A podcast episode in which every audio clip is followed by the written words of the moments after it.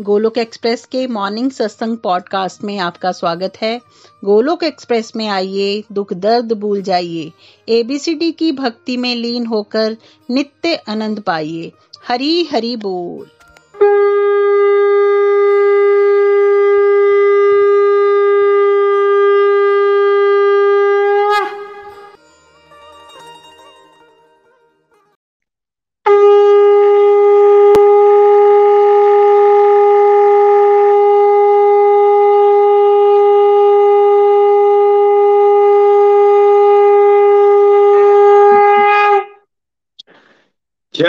श्री कृष्ण चैतन्य प्रभु नित्यानंदा श्री अद्वैत गदाधार श्रीवासदि। गौर भक्त वृंदा। Hare Krishna Hare Krishna, Krishna Krishna, Hare Hare. Hare Ram Hare Ram Ram Ram, Hare Hare. Visit to the body free as soul Hari Hari बोल, हरि हरि बोल। शरीर शरीर व्यस्त, आत्मा श्री मस्त, हरि नाम जपते हुए। Transform the world by transforming yourself जय श्री कृष्ण। न शस्त्र पर, न शास्त्र पर, न धन पर, न ही किसी युक्ति पर। मेरा जीवन तो आश्रित है प्रभु, केवल और केवल आपकी कृपा शक्ति पर। गोलोक एक्सप्रेस में आइए, दुख दर्द भूल जाइए।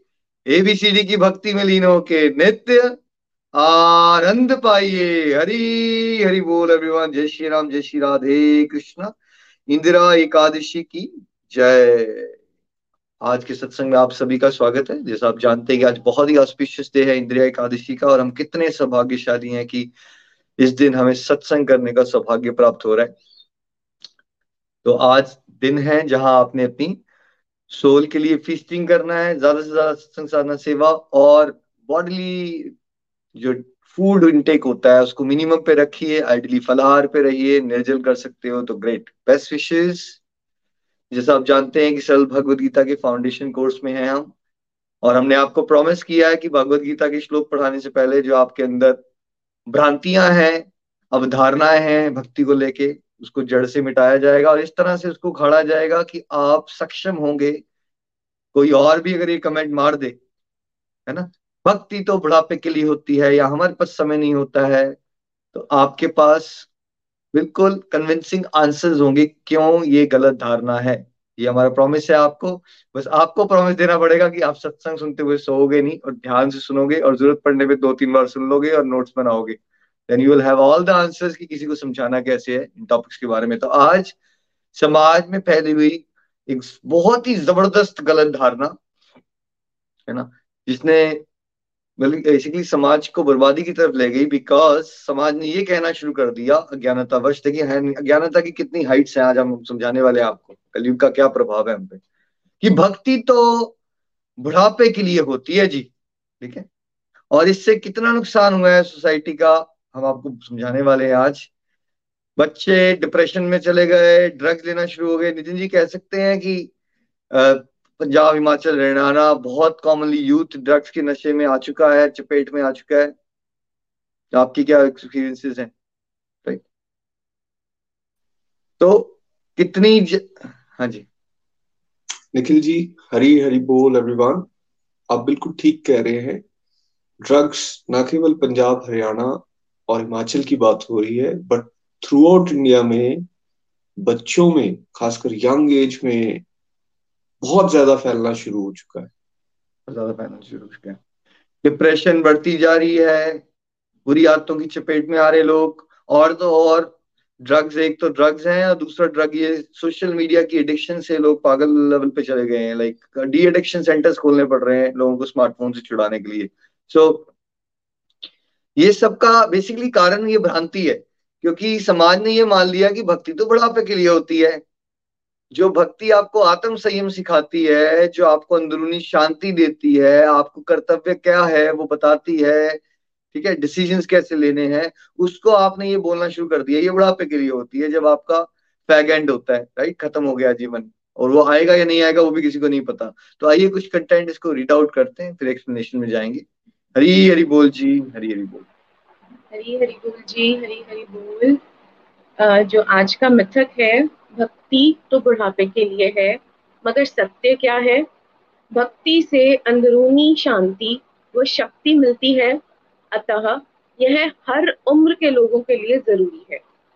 आमतौर पर अधिकांश समाज यह मानता है कि भक्ति तो केवल बुढ़ापे के लिए होती है। आइए समझने का प्रयास करते हैं कि यह धारणा गलत क्यों है। रीजंस फ़र्स्ट रीजन क्या इस बात की कोई गारंटी है कि एक व्यक्ति का बुढ़ापा आएगा ही। बहुत से लोग तो बचपन अथवा युवा अवस्था में ही मृत्यु के शिकार हो जाते हैं। नेक्स्ट बुढ़ापे में शरीर व मानसिक बीमारियाँ इंसान को जकड़ लेती हैं। ऐसी अवस्था में भक्ति कर पाना अति दुष्कर है। नेक्स्ट थोड़ी उम्र में हमारी कुछ भी सीखने या समझने या करने की क्षमता बहुत ज़्यादा होती है। बेसिकली छोटी उम्र में पढ़ना, लिखना, गाड़ी चलाना, भाषा सीखना, तैराकी, साइकिल चलाना आदि सब बचपन में ही आसानी से सीखा जा सकता है। बुढ़ापे में नहीं तो फिर हम भक्ति को बुढ़ापे के लिए क्यों छोड़ देते हैं? नेक्स्ट जो जितना पवित्र होगा, वो उतनी सरलता से भक्ति मार्ग में अग्रसर हो सकता है। क्योंकि छोटी उम्र में हमारा हृदय शुद्ध होता है। इसीलिए ईश्वरीय मार्ग पर सफलता प्राप्त करना ज़्यादा सरल है। भक्ति का अभ्यास करने से व्यक्ति के दिव्य गुण बढ़ते हैं। सहनशीलता, निर्भयता, विवेक, सद्भावना, एकाग्रता क्षमा भाव इत्यादि। और आसुरी गुण, काम, क्रोध, लोभ ईर्षा निंदा कठोरता इत्यादि घटते हैं। इसके अतिरिक्त भक्ति करने से मन शांत होता है। इंसान को समझ आता है कि कर्म कैसे करें। अच्छा निर्णय कैसे लें और व्यक्ति बुरी आदतों से दूर रहता है। अतः भक्ति करने वाले का संपूर्ण जीवन ही सुधर जाता है। तो जरा विचार कीजिए कि जिस अभ्यास से आप अपने जीवन को सुधार सकते हो क्या उसे बुढ़ापे के लिए टाल देना चाहिए?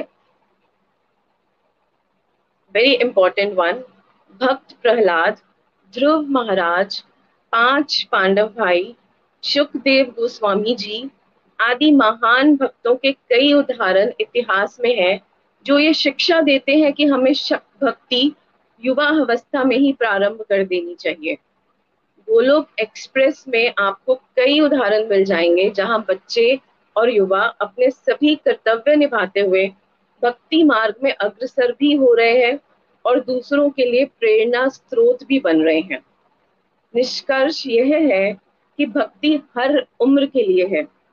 यदि छोटी उम्र से ही भक्ति मार्ग को अपना लिया जाए तो समाज बुरी आदतों, मानसिक रोगों, भ्रष्टाचार और अन्य किसी भी प्रकार की नकारात्मकता से बच सकता है और शांति पूर्वक सकारात्मक समाज का निर्माण हो सकता है। हरी हरी बोल जी हरी हरी बोल। Thank you Manasi ji. देखिए पॉइंट वाइज पॉइंट चलते हैं। पहले किसके पास आपके पास गारंटी पेपर है? नितिन जी क्या आपके पास गारंटी पेपर है कि आप बूढ़े होने वाले हो? आप नब्बे साल जियोगे? है आपके पास? जी ना तो ये मेरे पास है और ना ही ये किसी भी सोल जिसने भी ये शरीर धारण किया है, किसी के पास भी नहीं। किसी के पास भी नहीं। आप सबने नीचे बताना है भाई, अगर आपके पास गारंटी पेपर है तो मैं चल नमन करूँगा आपको। तो जब आप ये कहते हो, अपने आप से क्वेश्चन उठाना है आपने, जब आप ये कह देते हो कि हम बुढ़ापे में कर लेंगे, ठीक है? यहाँ कोई कमेंट मारता है तो उससे क्वेश्चन पूछिए। मेरे को किसी ने कमेंट मारा आठ, नौ साल पहले की बात। है ये यंग एज में कहाँ चल पड़े चक्करों में? तुम पढ़ गए तो बुढ़ापे के लिए मैंने कहा, भैया, मेरे पास तो कोई गारंटी पेपर नहीं है। ठीक है, आपके पास है गारंटी पेपर की आपने नब्बे साल तक जीना है तो आप प्लान आउट कर सकते हो अपना कि भैया सत्तर तक दुनियादारी, सत्तर के बाद भक्ति। ये तो आप मानते हो कि भक्ति करनी चाहिए राइट लेकिन आप ये बोल देते हो कि आपको उसको ओल्ड एज के में करना चाहिए तो राइट कितना ज़्यादा मूर्खता से भरे हुए हैं आप। रोज देख रहे हैं आप, अभी कोविड के दौरान या हर समय देख रहे हो आप, नितिन जी की किसी की बीस साल में डेथ हो रही है, किसी की दस साल में डेथ हो रही है, किसी की पैंतीस साल में कोई एक्सीडेंट से मर रहा है, देख रहे हैं रोज ये, देख नहीं, देख रहे हैं। बिल्कुल देख रहे हैं। डेथ का एक्चुअली एज बॉडीली एज से कोई लेना देना नहीं है। हम तो यहाँ से रोज हम ये देख रहे हैं लोग वूम में मर जाते हैं पैदा होने के दस सेकंड में मर जाते हैं दस दिन में मर जाते हैं तो इसका एज से क्या लेना देना? एज से तो कोई लेना देना नहीं है। और देखिए ज्ञानता हमें लगता है एज से लेना देना है। हमें लग रहा है हमने विश्वास कर लिया इस बात का कि हम नाइनटी ईयर जिएँगे सत्तर साल तक दुनियादारी करेंगे उसके बाद हम भक्ति कर लेंगे। ठीक है? चलिए नितिन जी, ये जानते हैं थोड़ा सा डिस्कस करते हैं। सबने नीचे लिख के बताना कि ओल्ड एज क्या सुपर कंफर्टेबल टाइम होता है या बीमारियों का घर होता है ओल्ड एज लाइफ आसान होती है या मुश्किल हो जाती है इंसान के लिए ओल्ड एज में?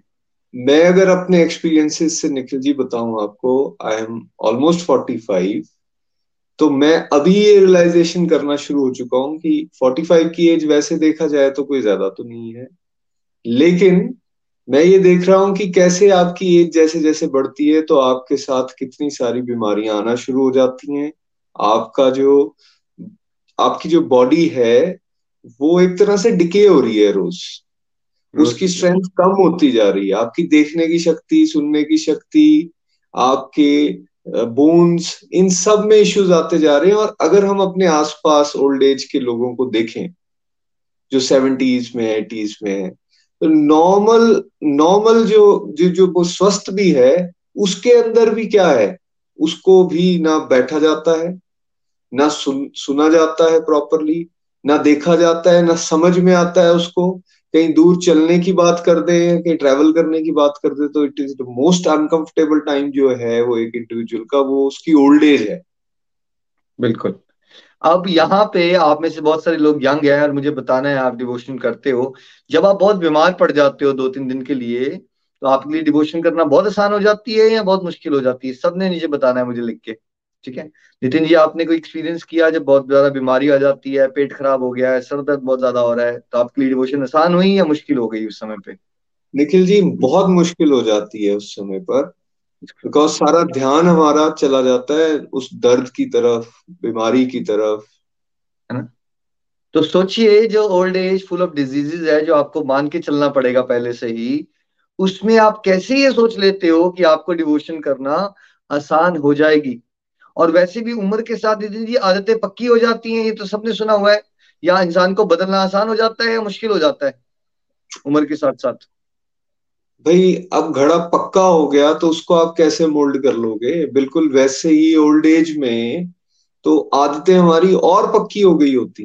उनको चेंज करना या बदलना बहुत मुश्किल काम है। है ना? तो भैया भगवान को याद करना भक्ति भी एक मानसिक अभ्यास है ना? अगर आपने आदतें ही दुनियादारी की गप्पे मारने की टीवी देखने की लगा रखी हैं ठीक है? मान लेते हैं अगर आपका बुढ़ापा आ भी गया तो पहले तो वो बहुत अनकंफर्टेबल होने वाला है इसको रेडी हो जाइए उसके लिए। सच देखने की कोशिश कीजिए ठीक है? और बीमारियाँ होती हैं उसमें बहुत ज़्यादा। प्लस आदतें इतनी पक्की हो जाती है, कैसे आप एक शुरुआत कर लोगे जरा? सोच के बताओ, ठीक है? आपको एक बोला जाए, सत्तर साल की उम्र में आपको साइकिल सीखनी है वर्सेस पंद्रह साल के बच्चे को साइकिल सीखनी है या दस साल के बच्चे को तो कौन सा आसान है और किसी के लिए मुश्किल है? जरा नीचे लिख के बताना आप। छोटे छोटे फ़ोन आजकल आजकल बड़े जो है फ़ोन किससे सीखते हैं? छोटे बच्चों से या बड़ों से राइट बच्चे सीख रहे हैं ना सब कुछ चीज़ फास्ट बच्चों की सीखने की शक्ति फास्ट होती है। बुढ़ापा is very very very uncomfortable उस समय पे आपको ये कहना तो सच है कि बुढ़ापे में आपको डिवोशन बढ़ा लेनी चाहिए। पहले से कर रहे होगे अभ्यास तो फिर डिवोशन को आप बढ़ा पाओगे बिकॉज़ आपकी लगन लग गई होगी। ये तो कहना सच है। बट ये कहना कि हमें बुढ़ापे के लिए भक्ति को छोड़ देना चाहिए, ये मूर्खता के अलावा कुछ और नहीं है ना? ग्रास्पिंग पावर चीज़ों को सीखने की शक्ति नितिन जी किसके पास ज़्यादा होती है? यंग यंगस्टर्स के पास या ओल्ड एज के लोगों के पास? यंगस्टर्स के पास युवावस्था में ये ग्रास्पिंग पावर ज़्यादा होती है बच्चों की एज में। ऐसा कहा जाता है कि जो छोटे बच्चे हैं तीन से पाँच साल वाले उस समय पर अगर उनको पाँच छह लैंग्वेजेस भी सिखा दी जाए ना तो वो आसानी से सीख जाते हैं। या मुझे भी बोला जाए अभी एक लैंग्वेज सीखने को बोल दिया जाए आपको मैंडरीन या इटालियन तो आप कर पाओगे? आप और मैं कर पाएँगे? बहुत समय लगेगा हमें, बहुत मुश्किल है हमारे लिए। इसीलिए नितिन जी, क्या यंग एज में ही सब करियर पे भी फोकस करवाया जाता है? जो स्पोर्ट्स में बहुत हाई लेवल पे पहुँचे या म्यूज़िक में हाई लेवल पे पहुँचे या डांस में बहुत आगे कॉम्पिटिशन जीतते हैं वो लोग बुढ़ापे में सीखते हैं ये सब या यंग एज से ही शुरू कर देते हैं बहुत हाई लेवल की प्रैक्टिस यंग एज से ही स्टार्ट कर दिया जाता है, बचपन से स्टार्ट करवाते हैं और एजुकेशन की अगर हम बात करें तो आज मुझे लगता है दो ढाई साल का भी बच्चा होता है तो उसको भेजना शुरू कर देते हैं हम क्रच में, चलो वहाँ बैठना सीखेगा, थोड़ा सा कैसे सबसे बात करते हैं, ये सीखेगा, कुछ थोड़ा पेन पेंसिल पकड़ना शुरू कर दे। इतना से स्टार्ट करवा देते बिकॉज़ हमें ये पता है कि भाई जितना जल्दी इसको कराएँगे कंपटीशन का जमाना है तो उतना अच्छे से ये आगे पिकअप करने वाला है। तो छोटे से बच्चों को हमने प्रेशर डाल दिया करियर का बचपन से ही शुरू हो जाते हैं बड़े बड़े बस्ते लेके बिकॉज़ हमारी बुद्धि ये कहती है कि करियर और बाद में पैसा कमाना इनकी बहुत ज़रूरी है इसलिए इनको ढाई तीन साल से ही पागलों की तरह पढ़ना चाहिए। लेकिन बिकॉज़ हमारी बुद्धि में अज्ञानता है वो कहती है डिवोशन ज़रूरी नहीं होती है इसलिए इसको जब ये बूढ़े हो जाएँगे ना, वो टॉपिक ये वैसा टॉपिक है जिसकी कोई ज़रूरत तो है नहीं लाइफ में। ये शायद कुछ बाद में मृत्यु के बाद कोई मुक्ति उक्ति मिल जाती होगी उसके लिए है तो आपने क्या करना है मुक्ति? हमें तो आज की ज़िंदगी चलानी है ना। तो आज की ज़िंदगी चलाने के लिए तो भक्ति की कोई इंपॉर्टेंस है ही नहीं। ये आपकी बुद्धि कहती है, फिर आपके मन से क्या निकलता है आवाज़? कि इसको बुढ़ापे के लिए टाल दो बिकॉज़ जो चीज़ इंपॉर्टेंट नहीं होती उसके लिए हम उसको टाल देते हैं बाद के लिए। ज़रूरी नहीं हम बाद में करते हैं बट ये नेचर होता है, हमारा लटका हुआ है ना। जो चीज़ लटका दो लटका दो उसको। ग्रास्पिंग पावर बचपन में ज़्यादा है तो ऑफ़ कोर्स भक्ति भी कुछ सीखना है ना, आपने साइकिलिंग सीखी म्यूज़िक सीखा, सब कुछ कब सीखा? बचपन में सीखा भाई, बुढ़ापे में नहीं सीखा आपने। तो बचपन में आप ग्रास्प कर सकते हो ये टॉपिक्स को बहुत इजीली और गोलक एक्सप्रेस में ऐसे एग्जांपल्स आपको भरे हुए मिल जाएँगे जहाँ आप हैरान हो जाओगे। आप में से कितने लोग हैं जिनको मैं सेवेंटी ईयर्स में बोलूँ कि आप आइए जरा पब्लिक स्पीकिंग कीजिए, अपने भगवान के ज़रिए भाव प्रकट कीजिए राइट तो आपके हाथ काँप जाएँगे? कोई बच्चों को सिखाया जाए तो दस दस साल के बच्चे कितने फटाफट आराम से बात करते हैं अपनी फीलिंग शेयर कर पाते हैं ठीक है? तो बचपन से जो चीज़ हमने सीखी है ब्रश करने की आदत कब डाली थी आपने? नितिन जी बुढ़ापे में या बचपन में डाली थी ब्रश करने की आदत नहाने की आदत? बचपन में डाली थी। आप नितिन जी आप वकील हैं बहुत बिज़ी होते हो तो कभी आप सोचते हो मेरे पास टाइम नहीं रहा है ब्रश करने का? सोचते हो ऐसा? वो तो पार्ट ऑफ़ लाइफ बन गया है, वो तो करना ही है। समय निकलता ही है उसके लिए। क्योंकि आदत बन गई, कब बन गई आदत? वो बचपन में आदत बन गई। तो बचपन में जो आदतें बन गई, वो आपके साथ लाइफ लॉन्ग रहेंगी। और बचपन में ही आदतें अच्छे से बनाई जा सकती हैं। ओल्ड एज में आदतों, नई आदतों को डेवलप करना बहुत ज़्यादा मुश्किल होता जाता है। अच्छा नितिन जी, क्या हम सबने ये कहा है सुना है कि भाई बच्चों में को भगवान का रूप है? प्योरिटी किसमें ज़्यादा होती है जी? बचपन बच्चों में या बुढ़ा बूढ़े लोगों में या जैसे जैसे हम बड़े होते जाते हैं क्या करप्शन का लेवल बढ़ता है हमारी बुद्धि में? देखिए जितनी छोटी एज है उतना ही पवित्र है एक इंडिविजुअल बिकॉज़ उसमें उस समय उतने ही कम नेगेटिव थॉट्स हैं। जैसे जैसे हम बड़े होते जाते हैं करप्शन का लेवल जो है हमारा बढ़ता जाता है। वर्ल्डली थॉट्स की फैक्ट्री बन जाता है हमारा माइंड या नहीं बनता है जैसे एज बढ़ती है हमारी। बिल्कुल बनता है बिल्कुल बनता है। संसारिक सोच, ये इसने मुझे ऐसा कैसे कर दिया? ये द्वेष, ये घृणा राइट जेलसी मुझे आगे बढ़ना है, इसको नीचे दिखाना है, ये करना है, मुझे वो करना है राइट तो आपकी उम्र के साथ साथ आपके अंदर करप्शन बढ़ती जा रही है, जबकि भक्ति मार्ग में चाहिए क्या? छल कपट चाहिए, विकार चाहिए, जितना पवित्र हो आप, उतना इजिली आप भक्ति मार्ग में आगे बढ़ सकते हो। इसीलिए बचपन में जो डिवोशन करता है, उसको फटाफट भगवान से जुड़ी अनुभूतियाँ होना शुरू हो जाती है बिकॉज़ उसका हृदय पवित्र होता है कंपैरिजन टू एक अडल्ट के या ओल्ड एज के लोग वहाँ तो और नितिन ये मोर, ममता, ये मेरा ये है, ये मेरी प्रॉपर्टी हाय मेरे बच्चे है, ये ये सब कब बढ़ जाता होगा? यंगस्टर बढ़ जाता है या ओल्ड एज के साथ बढ़ती जाती है मेरे? हाय मेरा पोता, मेरी पोती, मेरी प्रॉपर्टी कब बढ़ जाता है? जैसा निखिल जी मैंने कहा, ये एज के साथ एक्चुअली बढ़ना शुरू हो जाते हैं और अगर हम बात करें ओल्ड एज की या हम बात करें फिफ्टी प्लस की तो उस समय पर हमारी अटैचमेंट्स जो हैं, वो वर्ल्डली चीज़ों के साथ ज़्यादा हो गई होंगी अगर हमने डिवोशन को शुरू से जीवन में नहीं उतारा होगा। ज़्यादा हो चुकी होंगी। तो ऑफकोर्स और मुश्किल है। आपने माया का लड्डू और ज़ोर से पकड़ा हुआ है, ममता और बढ़ रखी है आपकी। आप बोल रहे हो आपको डिटैचमेंट लानी है। डिटैचमेंट ला कहाँ से लेके आओगे जब आपने अटैचमेंट इतनी बढ़ा रखी है? ठीक है? पहले से ही डिटैचमेंट का कॉन्सेप्ट सीखोगे तो जीवन में उतना अटैचमेंट लाओगे ही नहीं भगवान के अलावा, है ना? तो बच जाओगे। ठीक है? और डिवोशन करने से देखिए डे टू डे लाइफ में क्या बढ़ता है हमारे अंदर की? डिवाइन क्वालिटीज बढ़ती हैं, हमारे अंदर सहनशीलता बढ़ती है, क्षमा की क्वालिटी बढ़ती है, धैर्य बढ़ता है हमारा, एकाग्रता आती है। सारी जो गुड गुड क्वालिटीज कहते हो ना, आप जो एक्चुअली हम समझ ही नहीं पा रहे हैं, सब कह रहे हैं पेशेंस नहीं है मेरे पास, मैं बोर हो जाता हूँ। राइट हम दूसरे की निंदा चुगली में फंसे रहते हैं। ठीक है? कोई भी चीज़ अचीव करनी है तो उसके लिए विल पावर और डिटर्मिनेशन चाहिए होती है फोकस चाहिए होता है। वो कहाँ से खरीद के लाओगे आप मार्केट से? ठीक है? आपके पापा के पास करोड़ों रुपया है, लेकिन आप विल पावर कहाँ से खरीद के लाओगे? नितिन जी, कोई ऐसा शॉपिंग कॉम्प्लेक्स या क्रेडिट कार्ड जिसकी से आप विल पावर खरीद सकते हो फोकस खरीद सकते हो क्लैरिटी ऑफ़ थॉट खरीद सकते हो ह्यूमिलिटी आ सकती है आपके अंदर। Do you know any credit card मुझे बताइए, मैं भी ले देता हूँ। जी, ना तो ऐसा कोई शोरूम है, ना ही ऐसा कोई क्रेडिट कार्ड है, ना ही कोई ऐसा पैसा बना है जिससे हम ये चीज़ें खरीद सकते हैं।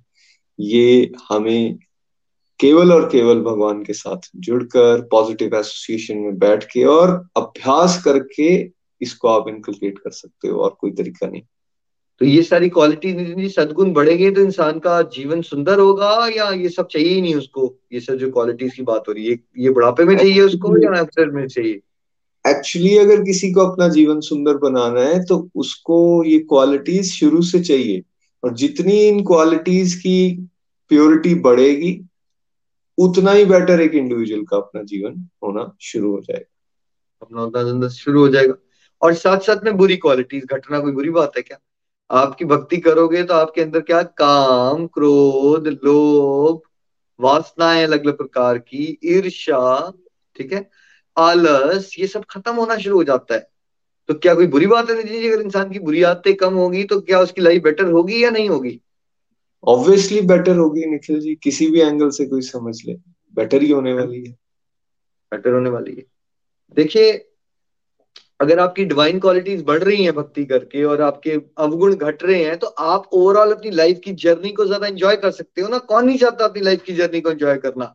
शांति पूर्वक हो स्ट्रेस ना हो मुझे, मैं खुश रह सकूँ। तो ये कैसे मिलेगा? भगवान से विमुख होके, भगवान से पीठ मोड़ के आप सोच रहे हो पॉप को पॉपकॉर्न खा के और कोक पी के और मूवियाँ देख के आप हेल्दी हो जाओगे हैप्पी फील करोगे। तो यही तो दुर्भाग्य है, इसी, यही तो माया की चपेट है राइट पॉपकॉर्न खाने सत्संग साधना सेवा के खाइए। फिर देखिए आप कैसे, है ना, स्वस्थ हो जाओगे और अच्छी लाइफ जी पाओगे।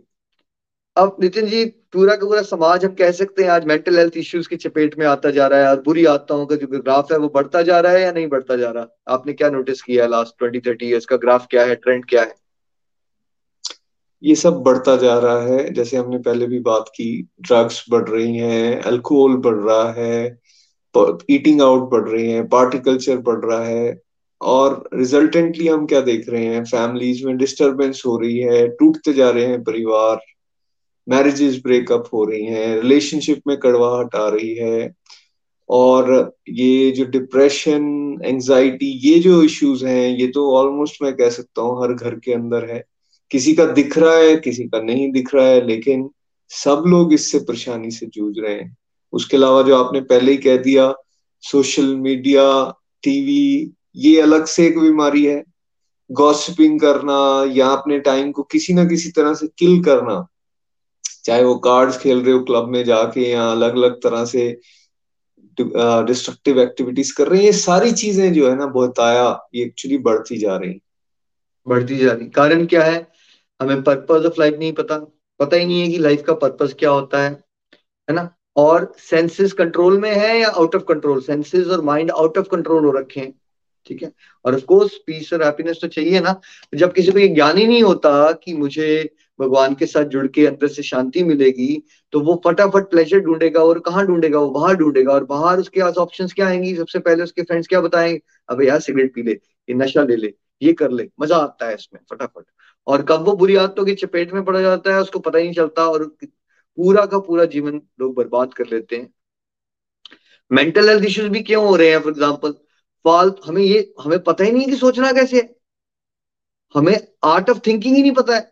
तो हमारी जो सोच विचार है वही इतने नकारात्मक हो चुके हैं, इतने नकारात्मक हो चुके हैं बिकॉज़ हम प्रभु का चिंतन का अभ्यास करते नहीं है, फालतू की बातें सोचते रहते हैं। दस साल पहले क्या हुआ था, बीस साल पहले क्या हुआ था, इसने मुझे ये क्यों कहा?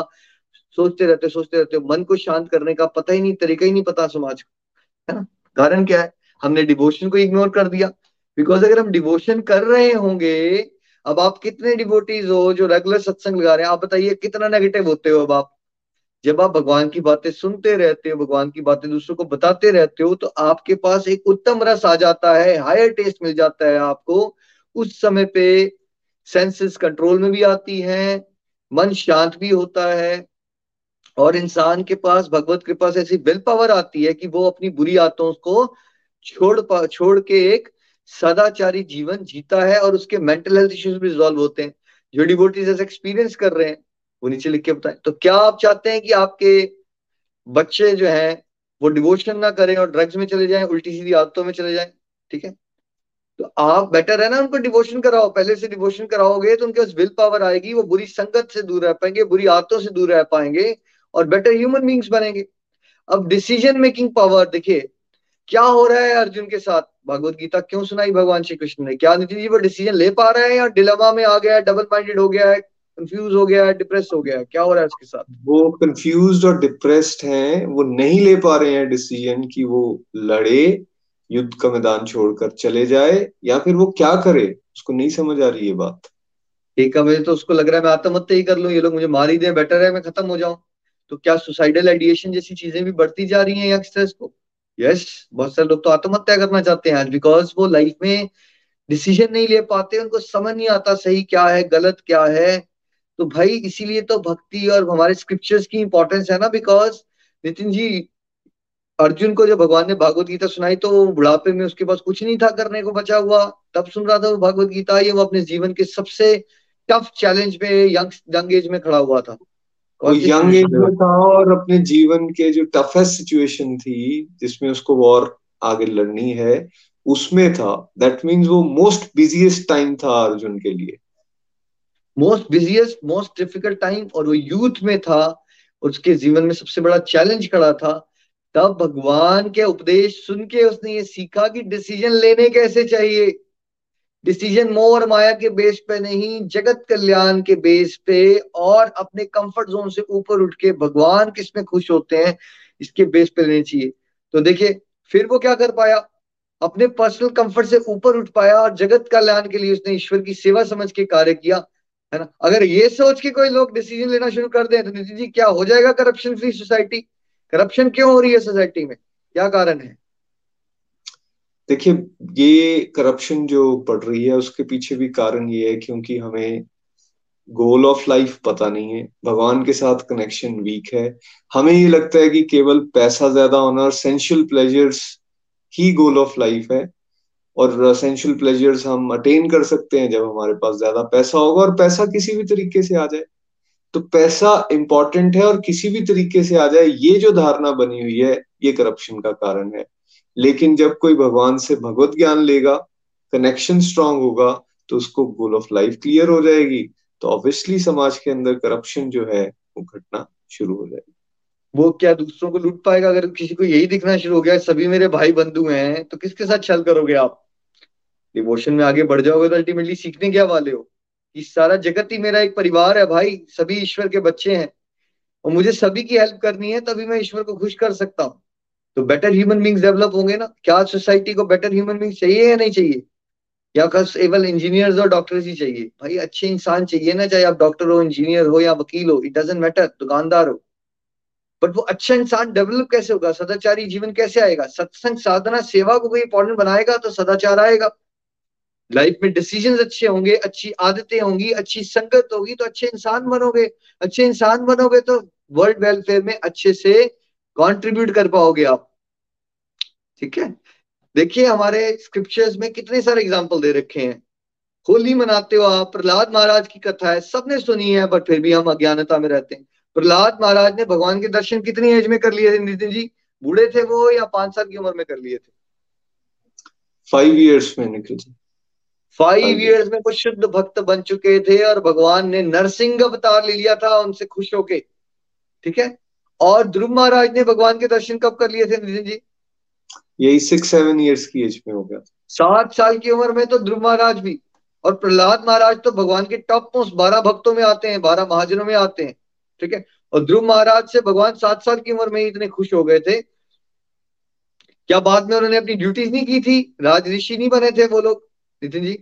की थी या नहीं की थी? नहीं उन्होंने अपनी सारी ड्यूटीज़ निभाई राज्य किया अपनी जो प्रजा थी या अपनी जो फैमिलीज़ थी, उनको लुक आफ्टर किया और उनको भी सिखाया कि कैसे सारी ड्यूटीज़ करते हुए डिवोशन में आप आगे बढ़ सकते हो।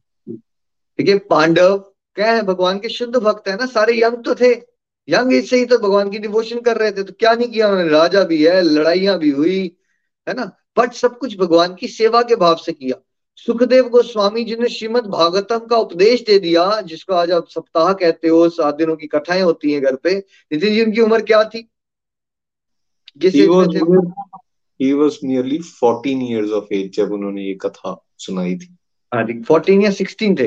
फोर्टीन टू सिक्सटीन ईयर का लाइक टीन एज में थे वो बॉडीली लेवल पे जब उन्होंने श्रीमद भागवतम का उपदेश परीक्षित महाराज को और साथ साथ में ब्रह्मांड के सबसे बड़े बड़े महामुनियों को इंक्लूडिंग वेद व्यास जी जो पिताजी है, उनको उपदेश दे रहे हैं, श्रीमद भागवतम का राइट कितनी उम्र में? सोलह साल।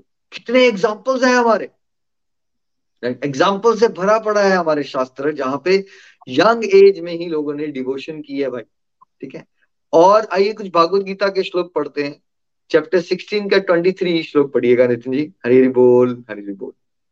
भगवान कह रहे हैं जो व्यक्ति शास्त्र के विधि विधानों को छोड़कर मन माना आचरण करता है उसे ना तो सिद्धि मिलती है ना सुख मिलता है और ना ही वह परम गति को प्राप्त होता है। तो ये नितिन जी आपको स्पेसिफाई किया कि ओल्ड एज में जो लोग शास्त्रों का विधि विधान का ये करते हैं पालन करते हैं ओपनिंग लाइन में बोल दिया जो व्यक्ति जो व्यक्ति के अंदर male female young old age middle age जैसे मर्ज़ी हो आप वो सब के सब आ जाते हैं। मन माना ढंग तो ये मन माना ढंग क्या है? भक्ति बुढ़ापे के लिए होती है। हमारे पास समय नहीं है। ये मन माना है या ये शास्त्र के संगत है? नितिन जी ये बातें जब हम करते हैं। बिल्कुल मन माना है शास्त्र संगत नहीं है। शास्त्र तो कह रहे हैं जब होश संभालिए तब से डिवोशन और जब होश नहीं भी संभाली तो पेरेंट्स को ऐसा माहौल बना के रखना चाहिए कि तब भी बच्चे को डिवोशन ही मिले। डिवोशन ही मिले। इसके बिना ना आप सिद्धि को प्राप्त कर सकते हो ना सुख मिल सकता है आपको ना आप परम गति को प्राप्त कर सकते हो। तो अगर कोई परफेक्ट होना चाहता है तब भी उसको डिवोशन करनी है। अगर वो हैप्पी रहना चाहता है तब भी उसको डिवोशन करनी है। और अगर किसी का इंटरेस्ट ये है कि मुझे परम गति यानी कि मुझे जन्म मृत्यु बुढ़ापा बीमारी के चक्कर को तोड़ के भगवत धाम जाना है तब भी क्या करना है उसको नितिन जी? तब डिवोशन करनी। है एज स्पेसिफिक नहीं है ये ठीक है ये हमारी अज्ञानता है। चौबीस नंबर में क्या कहा नितिन जी भगवान ने? भगवान कह रहे हैं इसलिए कर्तव्य और अकर्तव्य का निर्णय करने के लिए शास्त्र को ही प्रमाण मानना चाहिए। शास्त्रों में जो कहा गया है उसे समझकर ही तुम्हें कर्म करना चाहिए। वही उचित है। शास्त्रों को समझ के आपको ये समझना है, क्या आपका कर्तव्य है? तो पूरी ज़िंदगी आप कर्तव्य कर डालते हो बट आपको पता ही नहीं होता कि कर्तव्य क्या है। इस मोर लाइक की जैसे आप वो सोच रहे हो कि मैं सर्जरीज कर दूँ, लेकिन आपने कभी किताब खोली नहीं है और आपको पता ही नहीं है कि मेडिकल साइंस क्या कहती है, कौन सी नर्व है है ना? तो ऐसे ही आप सोचते हो कि हम भगवान की भक्ति ना करें स्क्रिप्चर्स ना पढ़ें ठीक है? लेकिन हम अपने मन के मुताबिक कुछ भी जीवन जीते जा रहे हैं और फिर भगवान हमसे खुश भी हो जाए राइट लेकिन बताया क्या जा रहा है? स्क्रिप्चर्स के अकॉर्डिंगली अपने जीवन को जीने की कोशिश कीजिए। क्या ड्यूटी है, क्या ड्यूटी नहीं है, उसके अकॉर्डिंगली कर्म करना है। तो कर्म हमें बुढ़ापे ने नहीं करने है ना? लाइफ लॉन्ग कर्म करने हैं, उसके लिए क्या करना पड़ेगा? स्क्रिप्चर्स को समझना पड़ेगा। कब? यंग एज से समझोगे ना भाई, तभी तो आपने लाइफ के डिसीज़न लेने हैं, तभी तो आपको पता चलेगा कर्तव्य क्या है, कर्तव्य क्या नहीं है। ठीक है? तो ये तो हो गया हमारी लाइफ को कैसे जीना है हमने। ठीक है? अब समझते हैं, गोलक एक्सप्रेस में नितिन जी, क्या यंग गोलोक नाम की प्लेलिस्ट बन रखी है? अगर किसी को नहीं पता चल रहा है तो आप गोलक एक्सप्रेस यूट्यूब पे जाइए। 96 वीडियो से ज़्यादा हो चुके हैं, या यंगस्टर्स ने बताया उनको डिवोशन में कैसे हेल्प हो रही है। कल का पूरा का पूरा सत्संग हमने, अब यंग गोलोकियन से सुनने वाले how devotion is helping them ठीक है? किसी ने नहीं देखे ये वीडियो और आपके किसी फ्रेंड ने ये कहा आपको कि यार बुढ़ापे के लिए होती है तो आपने रोज का एक दिन के तीन वीडियो भेजने उनके यंगस्टर्स को आपने, जब तक उनकी गलत धारणा दूर ना हो जाए, ठीक है? उनके नाक पे दम कर दीजिए आप बच्चों के वीडियोस भेज भेज के भेज भेज के। नितिन जी अगर दो तीन वीडियो भी रोज भेजोगे तो 96 सिक्स वीडियो कितना टाइम लग जाएगा? राइट निकल जाएगा एक महीना। एक एक महीना एक महीना प्लस लग जाएगा। तो ये आपके पास वेपन्स ऑलरेडी गोलक एक्सप्रेस ने आपको प्रोवाइड कर दिए। नितिन जी वैसे ये बताइए गोलक एक्सप्रेस की ये फाउंडिंग टीम क्या सत्तर अस्सी नब्बे साल वाली है या हम लोग भी बहुत बुढ़े तो नहीं हुए वैसे? फ़िलहाल इतने बुढ़े तो नहीं लग रहे। ये तो आई थिंक व्यूअर्स को असेस करने देते हैं बट ये असेसमेंट के टाइम ये याद रखें कि गोलोक एक्सप्रेस की शुरुआत करीबन आज से 12 साल पहले हो गई थी। और यहाँ सब के सब लोग जो हैं वो बिल्कुल यंग हैं अपनी सारी ड्यूटीज़ को निभा रहे हैं सब वर्किंग हैं और उसके साथ साथ ही अपने ये सेवा भाव से गोलोक एक्सप्रेस को आ, के माध्यम से सब लोगों तक भागवत ज्ञान पहुँचाने की कोशिश भी कर रहे हैं। तो कम से कम प्लीज़ गोलक एक्सप्रेस में ऐसी बात ना कीजिए। और अगर आपके आसपास कोई बात करता है तो उनको ये पॉइंट बताया जो हम आपको सिखा रहे हैं। और गोलक एक्सप्रेस की पार्टिसिपेशन लेवल क्या दिखती है आपको? आप जाएँगे अगर यूट्यूब पे जाइए आप तो, तो वहाँ पे गोलक एक्सप्रेस की एडिटिंग टीम जो वीडियोस को एडिट करती है या टेक्नोलॉजी में थंबनेल्स बन रहे होते हैं कोटेशन बन रहे हैं। आपको पता है उसमें से मैक्सिमम लोग टीनेज में है राइट बहुत सारे बच्चे एडिटिंग कर रहे हैं सेवाएँ कर रहे हैं है ना? और जो बच्चे नहीं भी हैं, वो भी यंग लोग हैं लाइक थर्टी फाइव फोर्टी को ओल्ड एज नहीं कहते। तो ये सब हो रहा है ना आपके सामने? आइए, ये तो था कि हमारी आज की ज़िंदगी कैसे ज़रूरत है और आपको एग्ज़ाम्पल शास्त्रों से और गोलक एक्सप्रेस के एग्ज़ाम्पल से भी समझ आ गया ये पॉइंट कि लाइफ सुधरनी है भगवान के साथ जुड़ के। इसलिए कर्तव्य समझ पाते हैं भगवान के साथ जुड़ के। बुरी आदतों से दूर रहते हैं भगवान के साथ जुड़ के। ठीक है? करप्शन से दूर रहेंगे, भगवान के साथ जुड़ के। इसलिए हमें डिवोशन करनी चाहिए यंग एज से ही। लेकिन आइए भगवान के एक अवतार है ऋषभदेव उन्होंने अपने सौ पुत्रों को क्या उपदेश दिया? श्रीमद भागवतम के पाँचवें स्कंद के पाँचवें चैप्टर।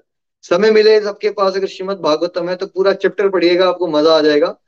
बट उसमें से कुछ चार वर्सेस हम आज के आपके साथ शेयर करने वाले हैं। उन्होंने क्या उपदेश दिया अपने बच्चों को? हरि बोल।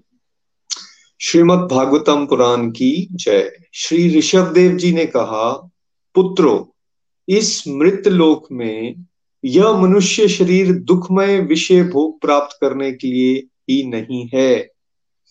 यह यह भोग तो विष्टा भोजी, सुकर, कुकर आदि को भी मिलते ही हैं। इस शरीर से दिव्य तप ही करना चाहिए, जिससे अंतकरण शुद्ध हो क्योंकि इसी से अनंत ब्रह्मानंद की प्राप्ति होती है।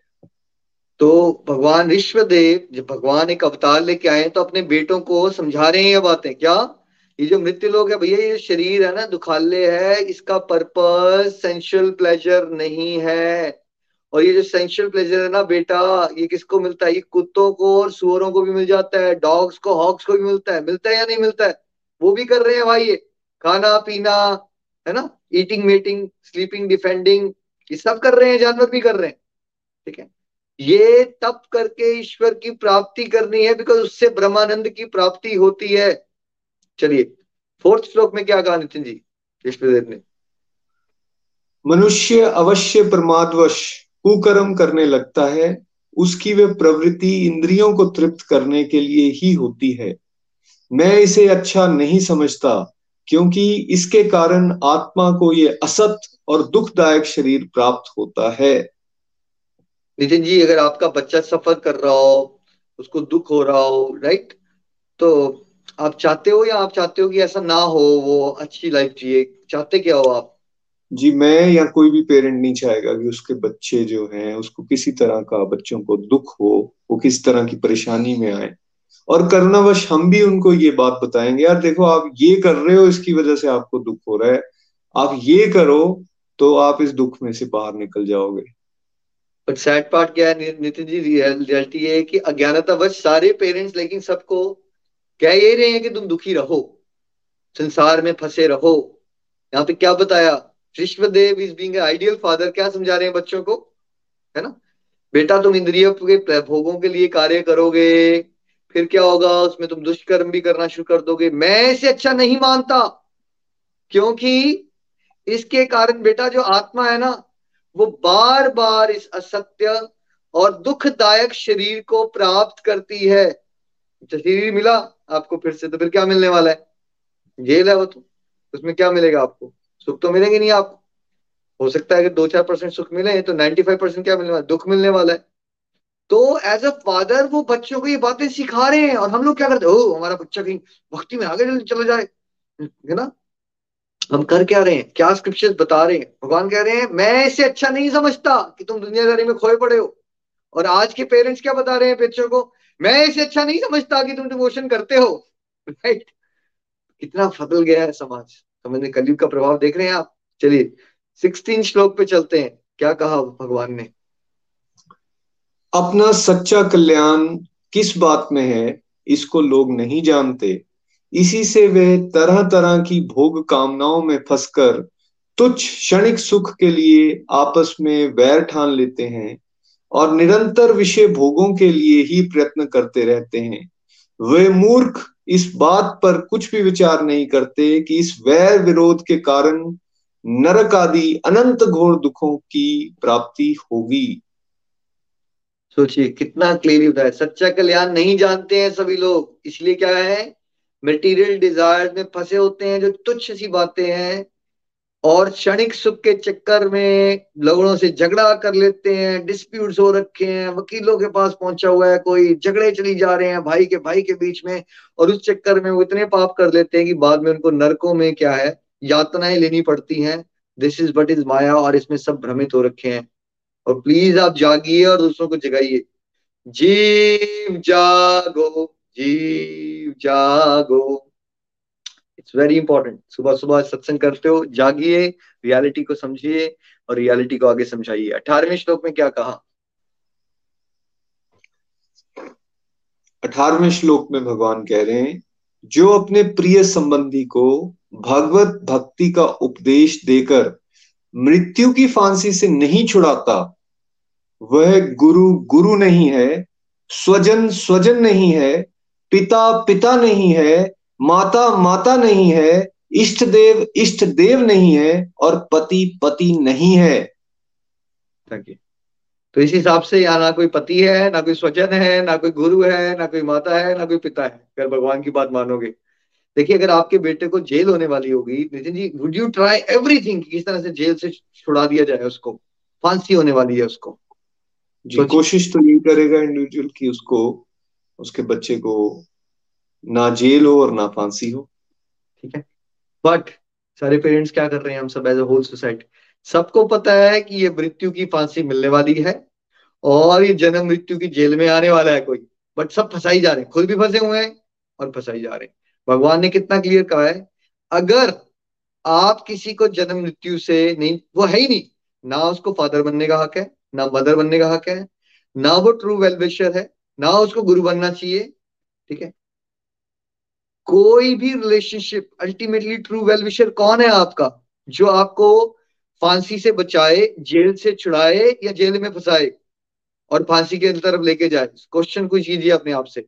ट्रू वेलफिशर का रोल होता है परम सत्य से अवगत करवाना। खुद भी निकलना जंजालों से और जंजालों से निकालना। इसलिए अगर फॉर एग्ज़ाम्पल आपने किसी को गुरु जी बना लिखा है और आपको गुरु जी संसार देते जा रहे हैं गुरु जी मेरा बेटा नहीं हो रहा, चलो बेटा ये खा लो, आपका बेटा हो जाएगा। गुरु जी मेरा बिज़नेस नहीं चल रहा, मेरा बिज़नेस बढ़ा दो और आपके गुरु जी आपका बिज़नेस भी बढ़ाई जा रहे हैं। आपको जो मांगे जा मांग रहे हो, आपको वो देते जा रहे हैं तो क्या वो आपके सच्चे गुरु हैं? सच्चे गुरु का काम आपको संसार की सच्चाई दिखाना, आपके हृदय में वैराग्य जागृत करना होता है। ठीक है? और एक पति का रोल है कि अपनी पत्नी को ये समझाए कि भाई भगवान के रास्ते में चलो। पिता का और माता का रोल क्या है? कि बेटा नीड के लिए तो काम करो of course body and soul को टुगेदर रखने के लिए बट आपका मेन पर्पज ऑफ़ लाइफ क्या होना चाहिए? डिवोशन में आगे बढ़ना। डिवोशन में आगे बढ़ना। देखिए ऋषभदेव जी ने क्या कहा? अपने बच्चों को उपदेश दे रहे हैं, किसी बुढ़े लोगों को उपदेश नहीं दिया जा रहा है। और हम एज ए सोसाइटी क्या कर रहे हैं, अपने आप से आपको क्वेश्चन उठाना है। आप जाते हो, आप सत्तर साल में, भैया मन अशांत हो गया, आप बाबा जी को सुनने जाते हैं, आज बड़ा शांति मिलती है उनके सत्संग में जाके, ठीक है? और आपका अगर बच्चा डिवोशन करना शुरू हो जाए तो आपका दिल धक धक धक धक करना शुरू होता है यही कहीं घर बार ना छोड़ दे। भाई क्यों आप गए थे उन बाबा जी और गुरु जी के पास शांति लेने के लिए?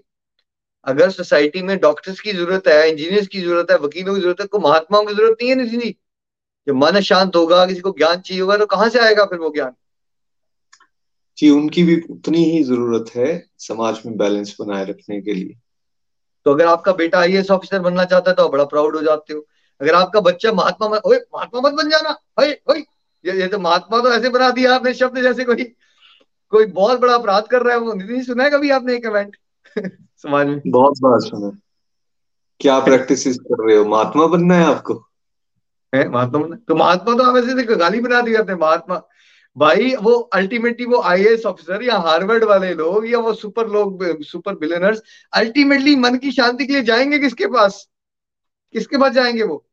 इतने बड़े बड़े राजा जाते किसके? गुरुओं के पास तो जाते थे अल्टीमेटली दीक्षा लेने के लिए शिक्षा लेने के लिए जीने के लिए मन की शांति के लिए आत्म कल्याण के लिए। तो अगर आपकी फैमिली में कोई महात्मा बनना चाहता है तो उसको सहायक करो ना। उसकी सहायता करो ताकि वो जगत कल्याण कर सके। इससे बढ़िया काम क्या हो सकता है? ठीक है? पर ये सब नहीं कर सकते। Rarest of rarest of rare लोग होंगे।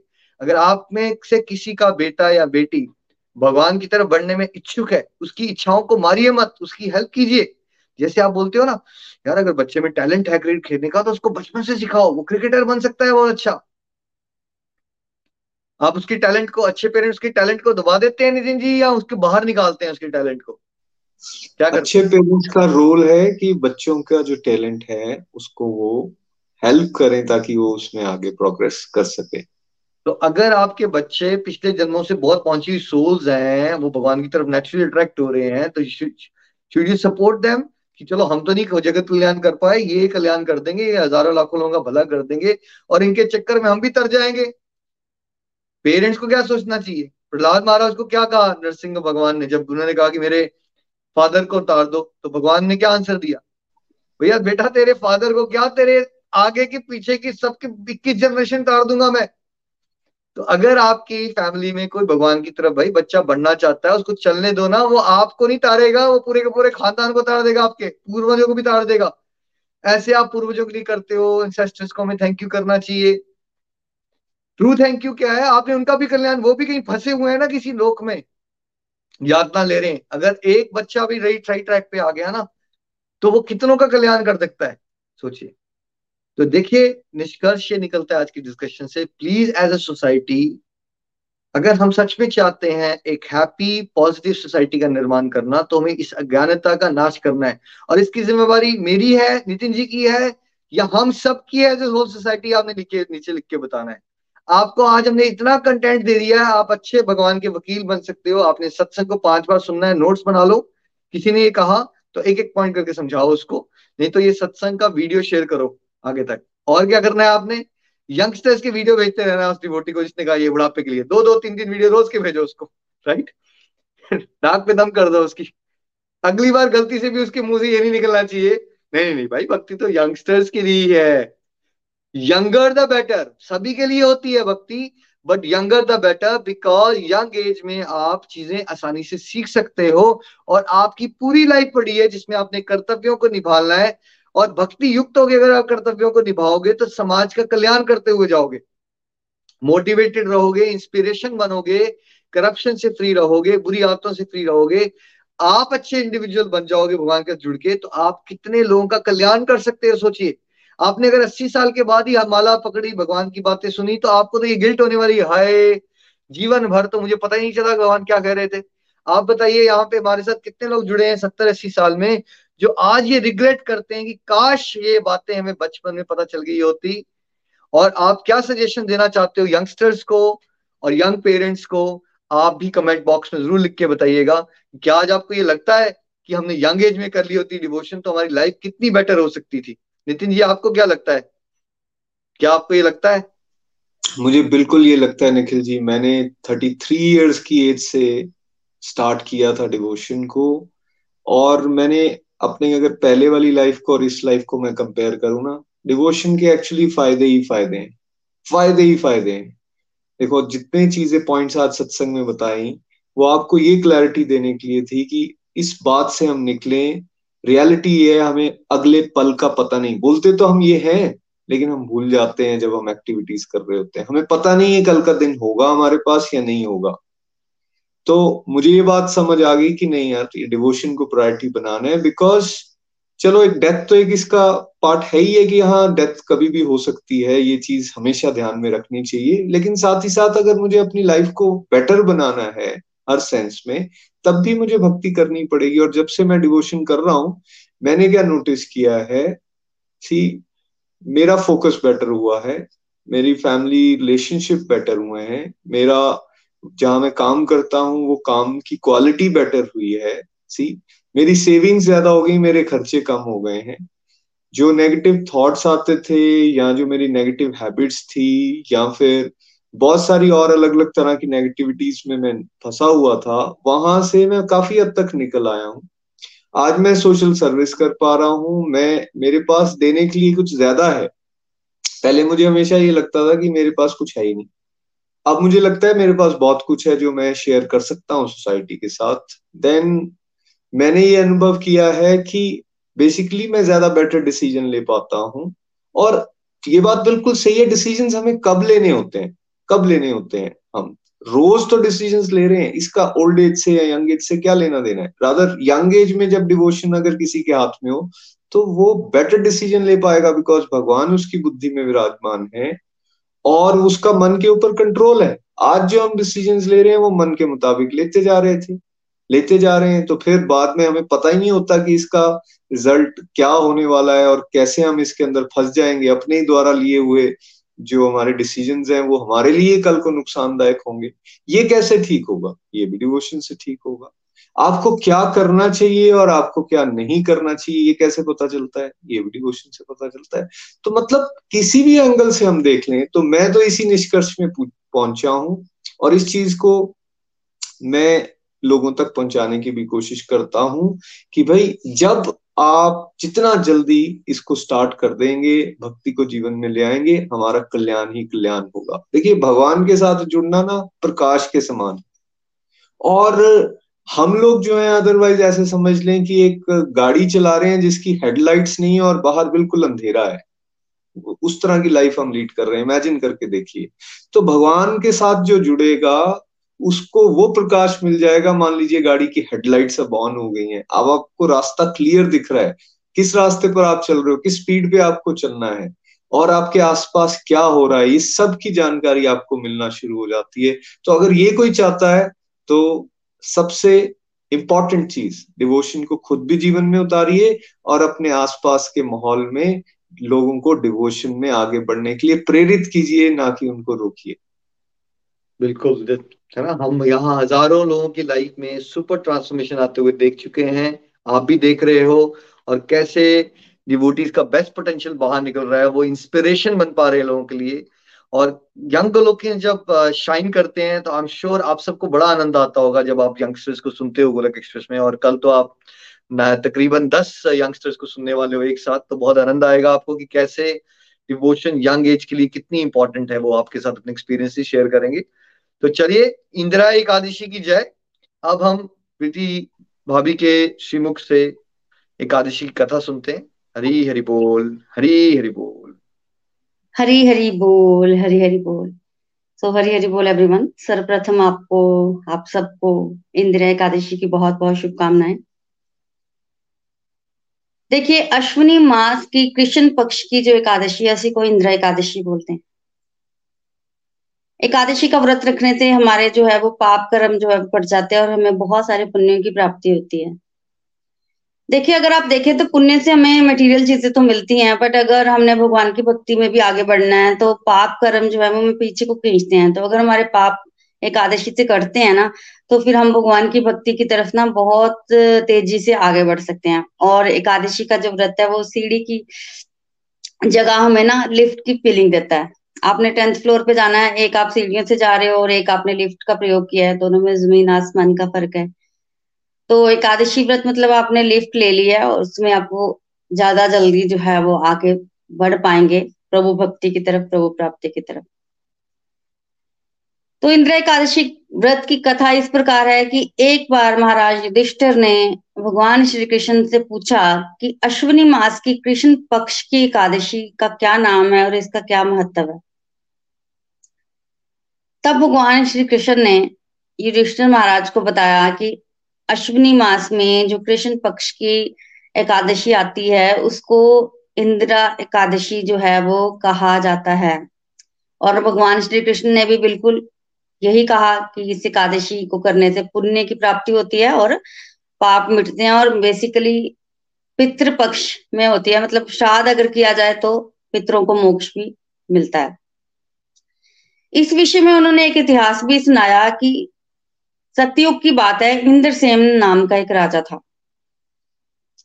सतयुग में इंद्रसेन नाम का राजा और वो महिष्मती नगरी पर राज्य करता था। राज्य उसका बहुत अच्छा था। वो विष्णु भक्त था राजा, और कोई कमी नहीं थी उसके राज्य में। एक बार क्या हुआ कि उसको मिलने के लिए नारद जी आए। नारद जी जब आए ना तो इसने बड़ा सत्कार किया नारद जी का। और लास्ट में नारद जी कहने लगे बेसिकली राजा ने ही कारण पूछा कि आपका आना ऐसे तो नहीं हो सकता, आप किसी कारण से आए हैं। तब नारद जी ने बताया कि मैं एक्चुअली यमलोक गया था। यमराज से मिलने और वहाँ पर जब मैंने यमराज से बात की यमराज ने भी मेरा खूब आदर सत्कार किया। तो वहाँ यमलोक में मैं तुम्हारे पिताजी से मिला तो हमारे पिताजी वहाँ यमलोक में है। और उन्होंने मुझे बताया कि पिछले जन्म में एकादशी का व्रत ना उनका खंडित हो गया था। कोई एकादशी के व्रत में विघ्न आ गया था। जिस विघ्न के कारण ना तुम्हारे पिताजी जो हैं, उनको मोक्ष नहीं मिल पा रहा है और वो यमलोक में अटके हैं। यमलोक में अटके पड़े हैं तो उन्होंने मैसेज भेजा है, मेरे को संदेश देने के लिए बोला है आपको कि आपके लिए ये संदेश है कि आप इंद्र एकादशी का व्रत कीजिए, जो अश्विनी मास के कृष्ण पक्ष को एकादशी आती है। जब इंद्रसेन राजा ने ये सुना तो फिर राजा ने कहा कि आप मुझे ना व्रत करने की विधि बता दीजिए, मैं व्रत अवश्य करूँगा।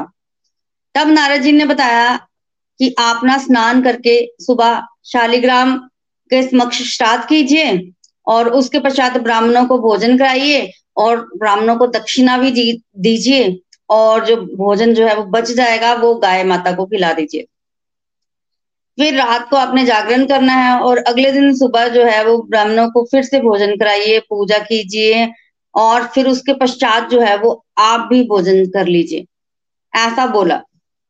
जब ऐसा बोला नारद जी ने तो इंद्रसेन राजा ने बिल्कुल नारद जी के कहे के मुताबिक जो है वो एकादशी का व्रत किया।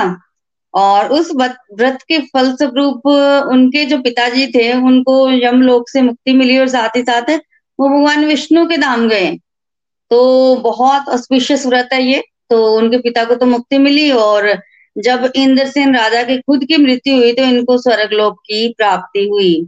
तो ये जो एकादशी का व्रत है, ये हमें मटेरियल बेनिफिट और स्पिरिचुअल बेनिफिट दोनों ही देता है। देखिए बेसिकली हमारे पुण्यों की वृद्धि होती है ना तो उससे हमें मटेरियली बहुत सारी चीज़ें मिलती हैं और जब मटेरियली हमें चीज़ें मिलती है, हमारा थोड़ा मन शांत होता है। इस तरह तो हम प्रभु भक्ति में बहुत ज़्यादा जो है वो प्रगति कर सकते हैं। तो बोलिए, इंदिरा एकादशी की जय। हरे कृष्णा हरे कृष्णा कृष्णा कृष्णा, हरे हरे हरे राम हरे राम राम राम, हरे हरे। हरी हरि बोल। हरी हरी बोल। थैंक यू इंदिरा एकादशी की। जय। Thank you so much Preeti भाभी। तो आज के दिन बहुत स्पीशियस है। खूब सारा हरि नाम करें। दान कर सकते हो तो दान कीजिए। सत्संग रेगुलरली कीजिए, है ना? और जितना हो सके तो वर्ल्डली लाइफ की ड्यूटीज़ अच्छे से करो, लेकिन जो चीज़ें कल के लिए टाल सकते हो, जैसे कहीं लेस इंपॉर्टेंट चीज़ होती है, वो कल को टालिए और आज खूब सारा हरिनाम कीजिए, खूब सारी भक्ति कीजिए। ठीक है? चलिए अब हम चलते हैं बिहार, खुशी बेटा के पास, उसके विचार जानते हैं इस टॉपिक पे। हरी हरी बोल जी हरी हरी बोल। हरी हरी बोल, हरी हरी बोल एवरीवन मेरा नाम खुशी है, मैं बिहार के मधुबनी ज़िले से बिलोंग करती हूँ। Thank you Nikhil ji, Nitin ji for this wonderful satsang आज का सत्संग बहुत ही divine and happy Ekadashi to all आज के सेशन से हमने मिथ वेस्टर्स की सीरीज़ से किया कि भक्ति तो केवल बुढ़ापे के लिए होती है। ये एक बहुत बड़ी मिसकंसेप्शन है हमारे समाज की। ये तो भक्ति तो हर एज ग्रुप के लोगों को करनी चाहिए। मैं भक्ति से कैसे जुड़ी? वो मैं आप सभी को बताना चाहती हूँ कि हमारे बड़े बोलते थे कि हमें भगवत गीता और भगवान का नाम लास्ट टाइम में लेना चाहिए। तो मैंने सोचा कि लास्ट टाइम कोई मिराकल तो होगा नहीं कि हमें याद आ जाएगा। ओ हमें तो भगवान का नाम लेना था। तो मैंने एक दिन हॉलिस्टिक एजुकेशन के सत्संग से निखिल जी को बोलते हुए सुना था कि हमें बचपन से ही जाप नाम जाप निरंतर करना चाहिए तो हमारी आदत बढ़ जाएगी। जैसे हम एबीसीडी पढ़ते हैं तो वो तो हमारे डेली यूज़ में आते हैं, हम डेली वर्ड सेंटेंसेस बनाते हैं। तो वो तो हमें याद है हमेशा। वैसे ही अगर हम भक्ति करते रहेंगे तो लास्ट टाइम वो तो हमें ऑटोमेटिकली याद रहेगी। और भक्ति करने से हमारे सिर्फ़ स्पिरिचुअल फ़ायदे नहीं होते स्पिरिचुअल फ़ायदे के साथ साथ हमारे मेटेरियल फ़ायदे भी होते हैं। डिवोशन से जुड़ने के बाद मैं अपनी निगेटिव क्वालिटीज को आइडेंटिफाइड कर पाई। जैसे कि हम बच्चों में कंपैरिजन बहुत होती है कि दूसरे बच्चे इतने आगे निकल गए तो मैं इसे पीछे रह गई। लेकिन नहीं, हमें कंपैरिजन नहीं करनी चाहिए। भक्ति हमें ये बताती और कभी कभी कंपैरिजन करते करते हमें जेलिसी आ जाती है। और अगर किसी ने कुछ बोल दिया तो रिवेंज लेने की क्वालिटी और ग्रीड तो हम बच्चों में बहुत ही होती है। लेकिन भक्ति हमें इसे निगेटिव क्वालिटी से बचाती है। और भक्ति करने के बेनिफिट्स भी बहुत हैं। कॉन्फिडेंस लेवल बढ़ता है। जैसे मैं पिछले एक दो महीने पहले एक इवेंट में गई थी तो इवेंट जो होस्ट कर रहे थे, उन्होंने मुझे पूछा कि क्या आप वेलकम सॉन्ग परफॉर्म करोगे? अगर मैं पहले वाली खुशी होती तो बिल्कुल मना कर देती। लेकिन उस समय मैं चैंटिंग करी थी, मेरे हाथ में टेलीकाउंटर था तो मुझे लगा एक इनर स्ट्रेंथ मिल रही है। तो मैंने बोला हाँ मैं परफॉर्म कर दूँगी। तो जब मैं गई, वहाँ अराउंड सिक्स हंड्रेड पीपल थे। तो मैं बहुत अच्छे से परफॉर्म कर पाई और मुझे बिल्कुल डर नहीं लगा। तो भक्ति करने से हमें स्ट्रेंथ मिली पीस मिली। मुझे उसके बाद बहुत ही खुशी मिली। और हमें ग्रेटफुल रहना चाहिए हर चीज़ के लिए और सेटिस्फाइड रहना चाहिए। बट और हमें नीड और ग्रीड के बीच में भक्ति डिफरेंस बताती है।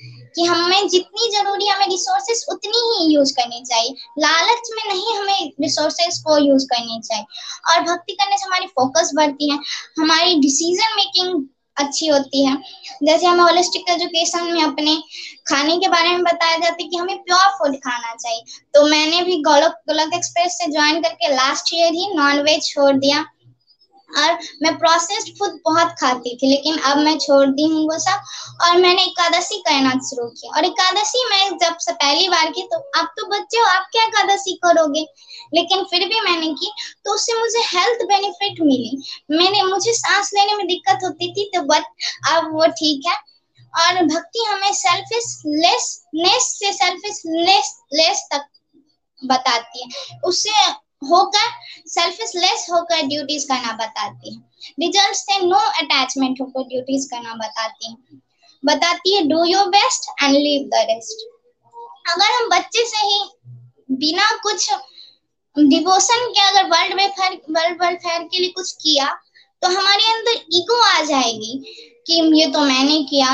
लेकिन डिवोशन से अगर हम अगर करेंगे तो हमारी सारी जनरेशन अच्छी होगी और सारी वर्ल्ड वेलफेयर के हम कंट्रीब्यूट कर सकते हैं। और अगर हम डिवोशन के साथ करेंगे कंट्रीब्यूट तो हमारे अंदर ईगो भी नहीं आएगी। भक्ति से हमें इनर पीस मिलती है स्ट्रेंथ मिलती है, जो कि सभी एज ग्रुप के लोगों को चाहिए। और हमारे पास तो कोई गारंटी है नहीं कि हमारे पास बुढ़ापा आएगा ही। और हमें कोई भी काम जब हम हेल्दी होते हैं, तभी कर पाते हैं। अगर बीमार होंगे, तब तो कर नहीं पाएँगे। तो इसीलिए हम भक्ति बचपन से ही करनी चाहिए, बुढ़ापे में नहीं।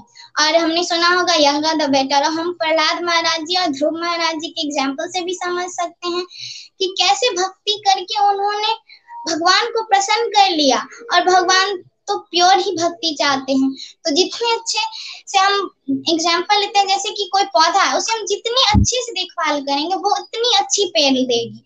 और जैसे अर्थन पॉट की एग्ज़ाम्पल लेंगे, उसे हम जब वो कच्ची है तो जिस शेप में ढालना चाहे, वो उस शेप में ढल जाएगी। लेकिन अगर वो पक गई, कोई घड़ा बन गया तो उसे हम दिए में कन्वर्ट नहीं कर सकते। इसीलिए जब हम बच्चे को अच्छी भक्ति देंगे तो वो एक बेटर ह्यूमन बींग बनेंगे। और मैं स्पिरिचुअल प्रैक्टिस करती हूँ कि मैं भगवान का श्रृंगार करती हूँ, आरती करती हूँ तो उसे समझ के करती हूँ। तो भक्ति हमारे सारे लाइफ में, सारे एस्पेक्ट में काम देती है। तो हमें भक्ति बचपन से ही करनी चाहिए। मैं अपनी वाणी को यही विराम देती हूँ, ना शस्त्र पे, ना शास्त्र पे, ना धन पे, ना ही किसी युक्ति पे। मेरा जीवन तो आश्रित है हे, प्रभु, केवल और केवल आपकी कृपा शक्ति पे। हरी हरि बोल, हरी हरि बोल। थैंक यू खुशी बेटा अगर आप जैसे यंगस्टर्स डिवोशन को इतना इम्पोर्टेंट रखोगे अपनी लाइफ में तो हमारा देश पूरा का पूरा सुधर जाएगा। और जो भारत को जगत गुरु बनना है बिकॉज़ भारत के अंदर वो पोटेंशियल है, उसको हम भूल गए हैं, लेकिन वो जगत गुरु बनेगा। बस आप ऐसे ही चलते रहिए। थैंक यू सो मच चलिए वेस्ट बंगाल चलते हैं। कृष्णिका जी के थॉट जानते हैं। हरी हरि बोल, जय श्री कृष्ण चैतन्य प्रभु नित्यानंदा श्री अद्वैत गदाधर श्रीवासादि गौर भक्त वृंद हरी हरि बोल, हरी हरि बोल, जय श्री कृष्ण एवरीवन इंदिरा एकादशी की आप सबको हार्दिक शुभकामनाएँ। इतना ब्यूटीफुल सत्संग, खुशी जी को कोटि कोटि नमन है मेरा। इतना ब्यूटीफुल उन्होंने अपना बात रखी है ना। मुझे बड़ी ईर्षा होती है जेलस होती है और बड़ी उसको क्या बोलते हैं अनुशोचना भी होता है कि काश मुझे पहले भक्ति का ज्ञान मिला होता काश मैं और पहले से जुड़ पाती। आ, मैं बहुत लकी हूँ कि मेरा जन्म एक भक्ति मूलक परिवार में हुआ। हमने मैंने बचपन से ही सबको भक्ति करते देखा है। लेकिन जब भी घर से बाहर निकलती थी भगवान के बारे में कुछ बोलती थी तो लोग हमेशा बोलते थे कि ये कोई उम्र है ऐसे बात करने का इसके लिए समय है। तो तब ना कभी मेरे पास ऐसा तगड़ा कोई आंसर नहीं होता था कि मैं दे पाऊँ। लोग ऐसे क्यों बोलते हैं? मेरे घर में तो मैंने ऐसा देखा है।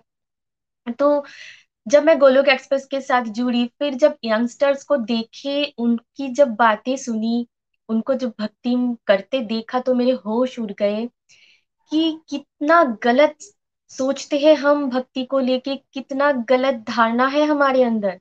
और आज जैसे निखिल भैया नितिन भैया ने जो मिथ्स को मतलब प्रैक्टिकल एग्जाम्पल्स के साथ तोड़ा है, उसको तो ये तो एक बहुत बहुत प्यारा एक ब्रह्मास्त्र है हमारे लिए। अब हम कोई भी हमें ऐसा बोले ना, हम उसको जवाब दे सकते हैं कि नहीं, भक्ति बुढ़ापे के लिए नहीं है, क्योंकि हमारे पास कोई गारंटी पेपर नहीं है कि हम कितने, हमारे आयु है, कब तक हम जिएँगे। हमें नहीं पता कब समय खत्म हो जाएगा। इसलिए जल्द से जल्द इसको शुरू करना चाहिए। अभी एग्जाम्पल्स मैं ये दूँगी कि कुछ दिन पहले मेरे हाथ में ना चोट लगी थी। तो उसके दर्द इतना हुआ कि जो मेरी रूटीन की माला होती है नाम जाप होती है, वो मेरा रह गया। मैं कर नहीं पाई क्योंकि मेरा सारा ध्यान जो है वो दर्द पे था। तो तभी मैं सोच रही थी, बुढ़ापा जब आएगा, पता नहीं मैं रहूँगी कि नहीं रहूँगी तो कितने सारे दर्द होंगे? तब मैं कैसे भगवान का नाम जाप किया करूँगी?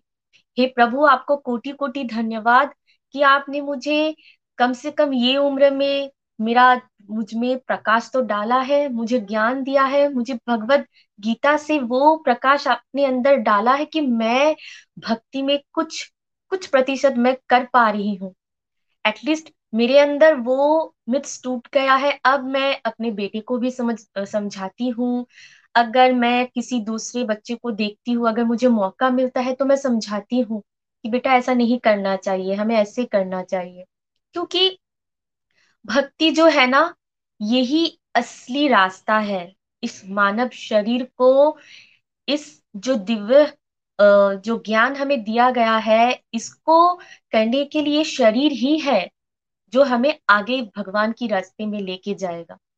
तो जितनी अर्ली हम इसको शुरू कर देंगे, उतना ही हमारे लिए कल्याण है। पता नहीं कब खत्म हो जाए।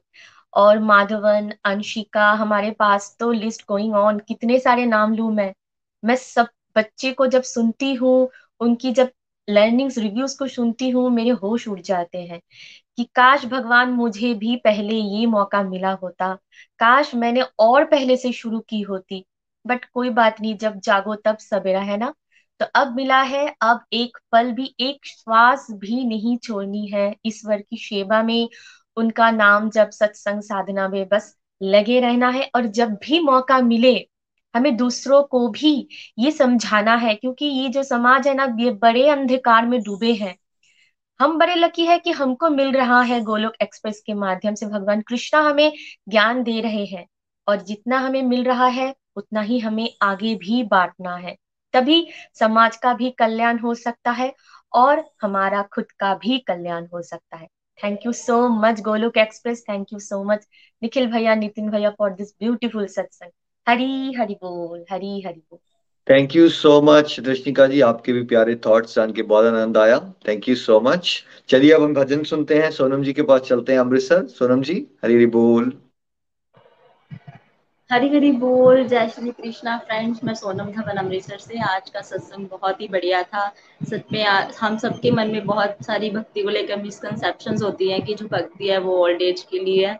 तो आज जो बहुत बड़ी मिसकंसेप्शन क्लियर हुई कि भक्ति हमें जो है वो अर्ली एज में ही कर लेनी चाहिए। हम, मैं गोलोक एक्सप्रेस से जुड़ने से पहले मैं भी यही सोचती थी कि जो भक्ति है वो बुढ़ापे में करनी चाहिए। जब इंसान अपनी सारी रिस्पॉन्सिबिलिटी से फ्री हो जाता है। बट जब मैं गोलोक एक्सप्रेस के साथ जुड़ी तो मेरी ये मिसकंसेप्शन क्लियर हुई कि भक्ति वो हमें अर्ली एज से स्टार्ट कर देनी चाहिए। क्योंकि पता नहीं बुढ़ापा आए भी, आएगा भी या ना आए।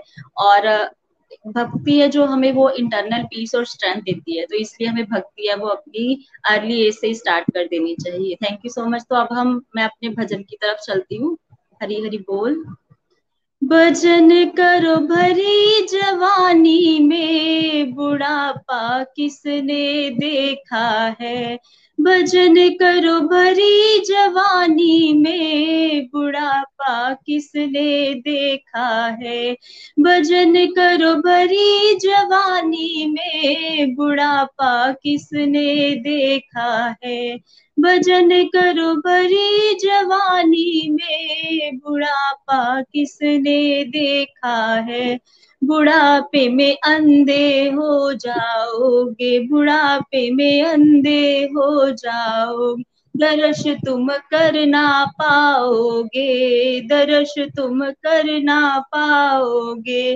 दर्श करो दर्श करो दर्श करो भरी जवानी में। बुढ़ापा किसने देखा है? दर्श करो भरी जवानी में। बुढ़ापा किसने देखा है? भजन करो भरी जवानी में। बुढ़ापा किसने देखा है? भजन करो भरी जवानी में। बुढ़ापा किसने देखा है? बुढ़ापे में लंगड़े हो जाओगे, बुढ़ापे में लंगड़े हो जाओगे, तीर्थ तुम कर ना पाओगे, तीर्थ तुम कर ना पाओगे। तीर्थ करो तीर्थ करो बड़ी जवानी में, बुढ़ापा किसने देखा है? तीर्थ करो भरी जवानी में। बुढ़ापा किसने देखा है? भजन करो भरी जवानी में। बुढ़ापा किसने देखा है? भजन करो भरी जवानी में। बुढ़ापा किसने देखा है? बुढ़ापे में बहरे हो जाओगे, बुढ़ापे में बहरे हो जाओगे। भजन तुम सुन ना पाओगे, भजन तुम सुन ना पाओगे।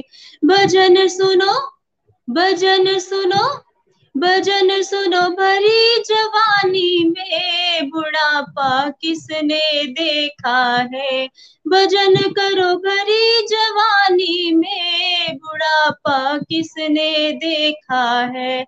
भजन करो भरी जवानी में। बुढ़ापा किसने देखा है? बुढ़ापे में टुंडे हो जाओगे, बुढ़ापे में टुंडे हो जाओगे। दान तुम करना पाओगे, दान तुम करना पाओगे। दान करो दान करो दान करो बड़ी जवानी में, बुढ़ापा किसने देखा है? दान करो बड़ी जवानी में, बुढ़ापा किसने देखा है? भजन करो बड़ी जवानी में, बुढ़ापा किसने देखा है? भजन करो बड़ी जवानी में, बुढ़ापा किसने देखा है? भजन करो भरी जवानी में, बुढ़ापा किसने देखा है? भजन करो भरी जवानी में, बुढ़ापा किसने देखा है? हरी हरी बोल। हरी हरी बोल। Thank you so much Sonam ji. बहुत ही प्यारा भजन आज के सत्संग से बिल्कुल जुड़ा हुआ आपने शेयर किया। थैंक यू सो मच सच में। किसने देखा है बुढ़ापा? भजन करो जवानी में। और मैं तो कहूँगा बचपन में ही शुरू हो जाओ। यंगर द बेटर और आज से आपकी गुरु दक्षिणा ये रहेगी आप सबकी कि जो भी आपके फ्रेंड सर्कल में ऐसी बातें करता है, उसको अपने सत्संग के वीडियो शेयर करने हैं, ठीक है? और अपनी अपनी कैपेसिटी के हिसाब से कभी भी आपके साथ समाज में लोग ऐसी बात करें तो आपको अच्छे से पोलाइटली उनको समझानी है बातें, क्योंकि वो अज्ञानता में है और आपकी रिस्पॉन्सिबिलिटी है, हम सबकी रिस्पॉन्सिबिलिटी है, हम समाज को अज्ञानता से निकाल के, ज्ञान के प्रकाश में, ईश्वरीय रास्ते में आगे लेके चल सके। इंदिरा एकादशी की बहुत बहुत शुभकामनाएँ। कल के सत्संग में हम यंग अलोकियन से जानेंगे, डिवोशन से कैसे उनकी लाइफ चेंज हो रही है। डिवोशन क्यों यंग एज में इतनी ज़्यादा इंपॉर्टेंट है। आज के आनंद की जय हो। हरे कृष्णा हरे कृष्णा। कृष्ण कृष्ण, हरे Hare. Hare Ram Hare Ram Ram Ram, Hare Hare. Transform the world by transforming yourself. जय श्री कृष्ण everyone. घर घर मंदिर हर हर मंदिर हरि बोल गोलोक एक्सप्रेस से जुड़ने के लिए आप हमारे email address info at the rate of Golak express dot O R G द्वारा संपर्क कर सकते हैं या हमारे व्हाट्सएप या Telegram number seven zero one eight zero two six eight two one से भी जुड़ सकते हैं। आप हमसे फेसबुक पेज और यूट्यूब के माध्यम से भी जुड़ सकते हैं। हरी हरी बोल।